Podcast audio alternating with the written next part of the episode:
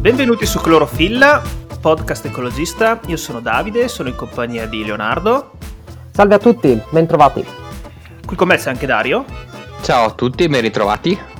Quest'oggi siamo in compagnia di Nicolò Cipriani, che è il fondatore di Rifo, un'azienda che produce abbigliamento da fibre tessili riciclate. Ciao Nicolò e grazie mille di essere qui con noi.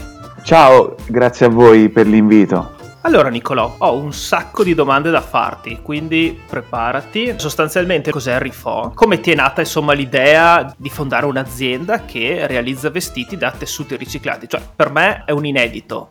Rifo è un progetto diciamo, che cerca di applicare i principi dell'economia circolare all'industria dell'abbigliamento. L'idea mi è venuta in realtà vivendo in Vietnam per quasi due anni, dove lavoravo diciamo, per programmi di cooperazione e di sviluppo per le Nazioni Unite, dove mi sono accorto che effettivamente esisteva un problema all'interno dell'industria dell'abbigliamento che era quello della sovrapproduzione, che si produce molto di più rispetto a quello che le persone comprano.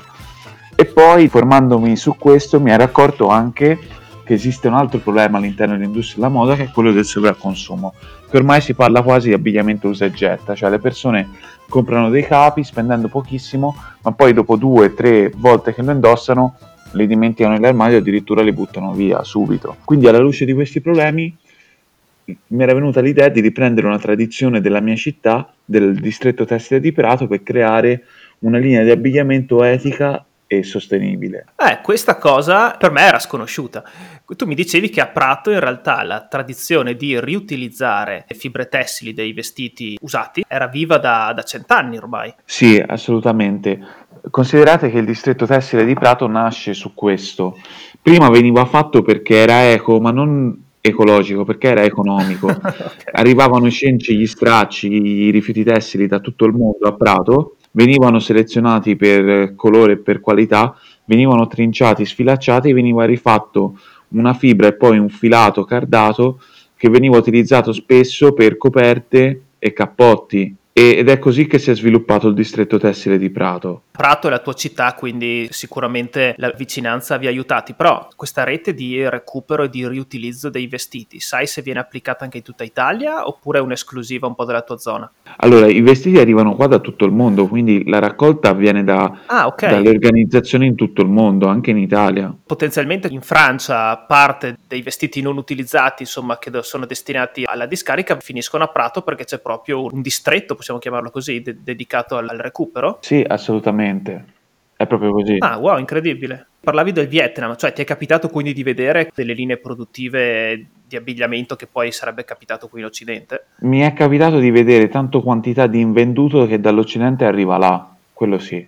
E da lì, diciamo, ho capito che c'era qualcosa che non funzionava. Ma l'invenduto, una volta che arriva là, che fine fa? lo provano a vendere là a prezzi molto più bassi perché loro lo sottraggono dal mercato occidentale per evitare che si abbassino i prezzi del mercato occidentale lo riportano in questi mercati in pieno sviluppo Myanmar, Vietnam, Cambogia, Laos, sud della Cina e viene venduto a prezzi bassissimi e poi quello che non viene venduto va in discarica o in un inceneritore. Cioè sostanzialmente loro prima lo producono per poco, poi eh, le aziende lo portano in Occidente e quello che non rivendono lo riportano lì da loro. Volevo chiederti se avevi qualche numero legato appunto all'industria tessile che negli ultimi anni è finita sotto i riflettori per quello che dicevi all'inizio, quindi per questo atteggiamento di estremo consumismo. Sapevi darci qualche numero legato a quanti vestiti venivano prodotti, quanti ne vengono buttati via? Eh sì, certo. Considerate che ora al momento l'abbigliamento è tipo la seconda industria più inquinante al mondo dopo l'oil and gas il che fa molto riflettere perché effettivamente nessuno ci potrebbe pensare, perché principalmente c'è un consumo di acqua, coloranti e prodotti chimici notevole. Ogni anno all'incirca vengono prodotti circa 80 miliardi di vestiti e la maggior parte di questi diciamo non viene indossata. Quindi si capisce che è un modello non più sostenibile perché si utilizzano diciamo, delle risorse limitate come può essere l'acqua o si, utili- o si inquina utilizzando i prodotti chimici per una produzione di qualcosa che effettivamente poi dopo non indossiamo. La chiamano fast fashion. Credo che la maggior parte siano fatti comunque di derivati dalla plastica e ci sono queste famose fibre plastiche eh, di cui ci parlava Silvio Greco in puntata che sono deleterie perché sono comunque sostanzialmente invisibili agli occhi ma vanno a infilarsi ovunque.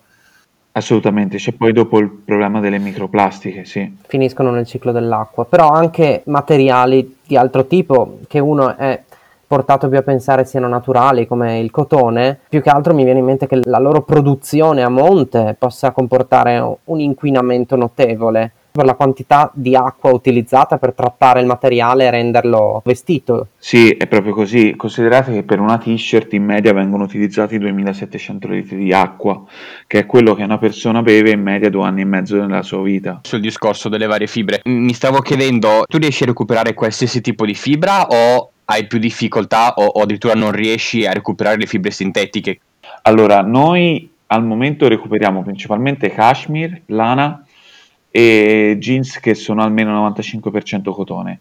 C'è una preferenza per vestiti che hanno un'unica fibra e sono di fibra organica. Molto spesso però purtroppo più del 70% dei vestiti che si trovano adesso, dei vestiti soprattutto fast fashion, hanno almeno due composizioni diverse. In poche parole sono nati per essere rifiuto. Spero tuttavia che negli ultimi anni questo andamento abbia fatto riflettere diciamo, questi grossi marchi nell'incominciare ad adottare diciamo, delle strategie di design circolare. Si può anche riciclare le fibre sintetiche, 100% poliestere è riciclabile, quello sì.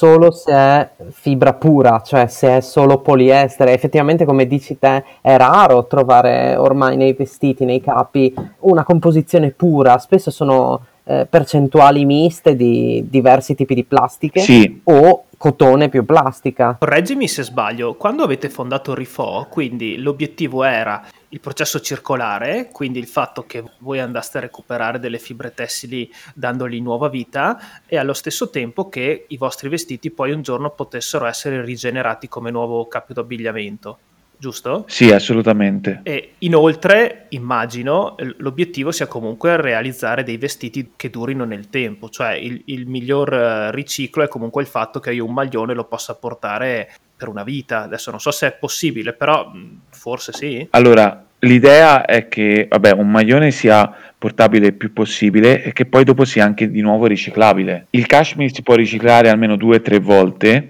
mentre il cotone meno, diciamo massimo due. Perché qui ti volevo portare l'esempio di alcuni marchi eh, molto noti che hanno cercato, almeno nell'ultimo periodo avevamo letto, hanno cercato un pochino di adottare una filosofia più ecologica. Mi viene in mente Patagonia o North Face che rivolgendosi comunque ad un target di persone attente a, all'ambiente stanno cercando di produrre abbigliamento e... Eh, accessori che, che, durino nel tempo. Addirittura Patagonia mi sembra leggevo che aveva iniziato a promuovere il fatto di riparare eh, i propri accessori. Sì, allora io sono convinto che la migliore soluzione sia sempre quella di estendere il più possibile la vita di un prodotto a livello di sostenibilità. Laddove non sia possibile, che comunque cioè acquistare un capo fa sempre piacere, è spesso una, un'esigenza emozionale, allora si può prediligere diciamo, dei materiali che hanno un impatto bassissimo sul pianeta, però se uno può, la miglior cosa è sempre cercare di estendere il più possibile la vita dei capi che ha già.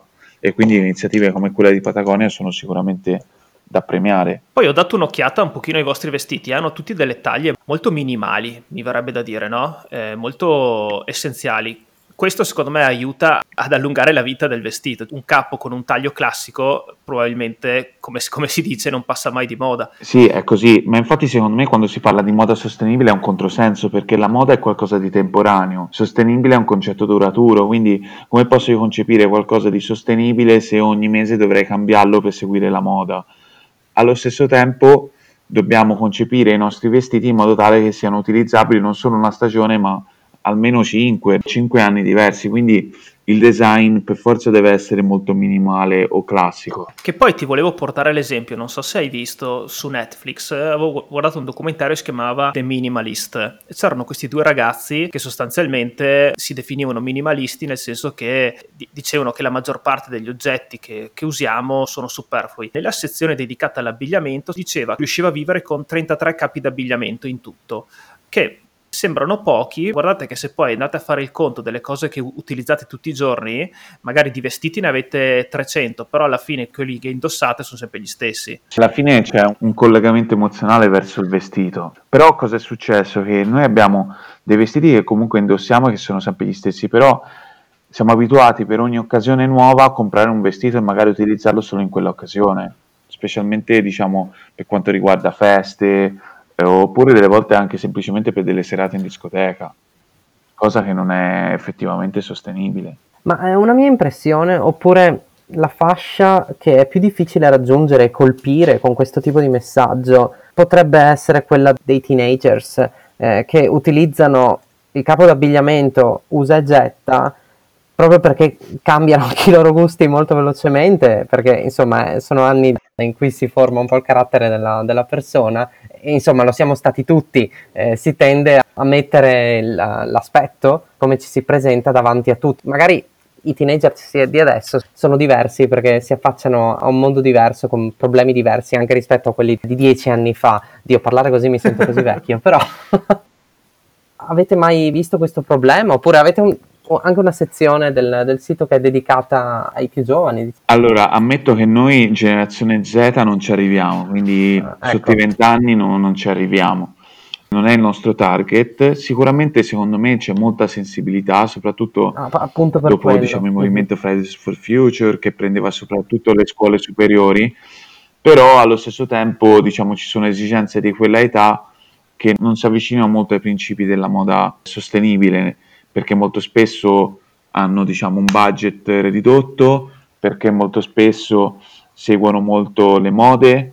Sicuramente si vede un maggiore interesse, però molto spesso non è riscontrato dal consumo effettivo. Quindi il vostro target di riferimento, vado un po' a intuito, è dai 25 ai 45, quindi una, una fascia del genere.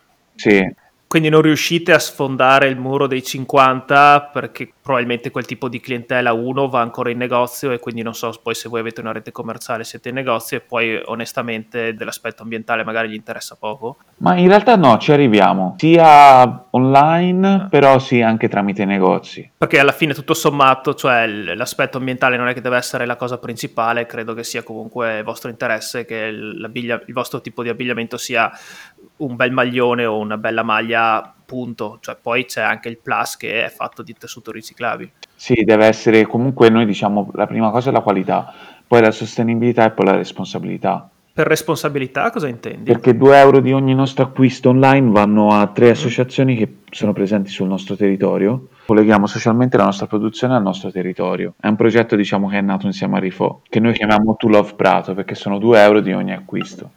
Menzionavi il fatto che fino a qualche anno fa, e adesso state assistendo a un vero e proprio cambiamento, il pubblico al quale vi, vi rivolgevate, quindi la, la, la, vostra clientela, fosse in un certo senso poco prona ad acquistare eh, qualcosa che, che, venisse dall'usato, mentre adesso sembra quasi che questa caratteristica abbia assunto un, un plus, un, un, un valore. Quindi, siccome siete attivi da diversi anni, avete potuto seguire un vero e proprio cambiamento? Eh sì, assolutamente. Considerate che quando io iniziavo ad andare a intervistare diciamo, gli artigiani per capire la fattibilità della mia idea, tutti mi prendevano per grullo, per scemo, perché mi dicevano ma perché vuoi vendere qualcosa come rigenerato se lo puoi vendere come vergine?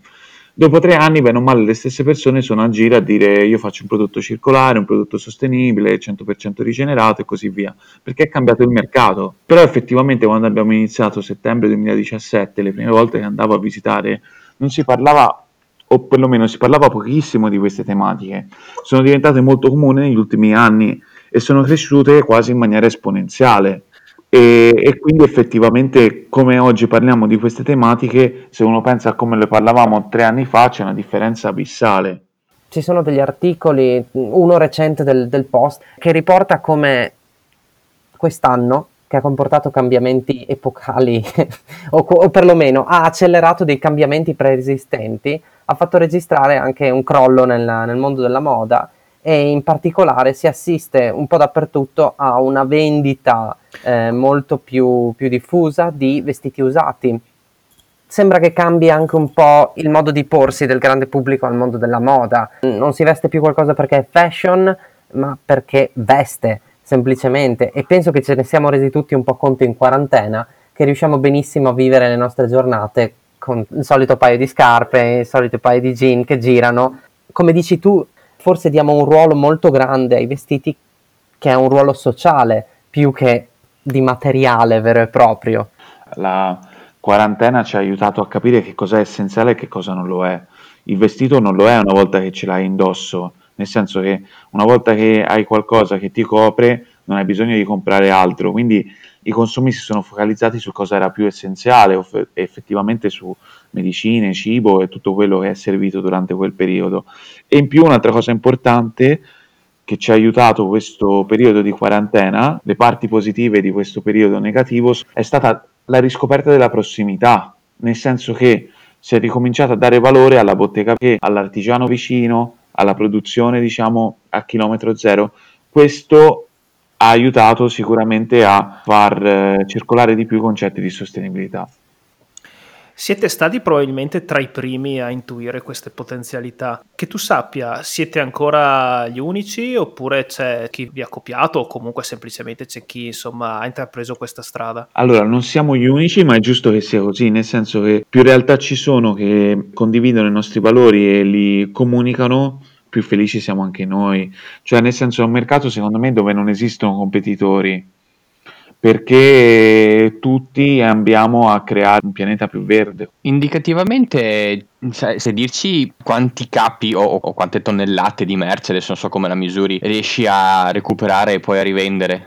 Allora, noi all'incirca l'anno scorso abbiamo riciclato circa 8.000 kg, tra gli 8 e i 10.000 diciamo no, non male, insomma, no? Di solito io mi rendo conto del peso effettivo dei vestiti soltanto quando sono pregni d'acqua e devo muoverli dalla lavatrice, quindi effettivamente realizzare quanto possano essere 8 tonnellate di vestiti non è una, una cosa facile da immaginare, però sembra qualcosa di, di grande. Sì, assolutamente lo è. Non saprei fare una metafora adesso, però comunque speriamo anche di avere più impatto questo anno e l'anno prossimo. Avete potuto assistere voi stessi per tornare a, a quello che è successo quest'anno, a un rialzo nella vostra attività in seguito al, coronavirus? E allora, noi effettivamente questo periodo stiamo avendo risultati molto promettenti e incoraggianti, quindi penso che effettivamente ci sia molta più attenzione verso le tematiche che trattiamo e che il mercato stia cambiando. Questa è un po' la percezione mia in, negli ultimi mesi. Ok Nicolò, ti facciamo ancora i complimenti per l'iniziativa e per quello che fate, per quello che siete riusciti a creare fino ad oggi e per quello che creerete insomma da qui a, in futuro. In, in, genere, in conclusione di puntata, eh, chiediamo ai nostri ospiti se hanno un consiglio di lettura oppure un film, un documentario, insomma qualcosa che ti ha ispirato e che ti senti di condividere con noi. Allora, c'è un libro che mi aveva molto colpito durante l'università, che è Il sogno di, del Celta di Maria Vargas Llosa perché fa vedere come una persona viaggiando, quindi andando fuori, facendo esperienze all'estero, capisce quali sono i tesori, diciamo, il patrimonio della propria terra. Quindi comincia ad apprezzare il proprio paese stando fuori, ma non, non quando diciamo vive al suo interno. Insomma, ci, ci, vedo un po' una metafora di quello che ci hai raccontato prima, del fatto che sei dovuto andare in Vietnam per trovare una chiave di lettura de- del tuo territorio nativo, no? Sì, mi ci rivedo molto, sì, assolutamente lo è. Grazie mille Nicola, bocca al lupo, complimenti per Rifo. Ci potete trovare su Facebook, su Instagram, chiaramente su Spreaker. Eh, abbiamo anche ampliato aggiungendo Google Podcast, Spotify e a breve, se ce la faccio, anche su Apple Podcast. Alla prossima puntata, grazie mille. Ciao. Grazie Nicolò, grazie per essere stato Va con bene. noi. Grazie mille. Grazie a voi. Grazie a Nicolò e grazie ai nostri ascoltatori. Dopo di questa puntata, anche quando si vestono, non si fossilizzeranno, dico bene, e saranno fotosintetici. Fantastico. Benissimo Dario, grazie. Ciao. Ciao ciao ciao. Ciao a tutti, ciao.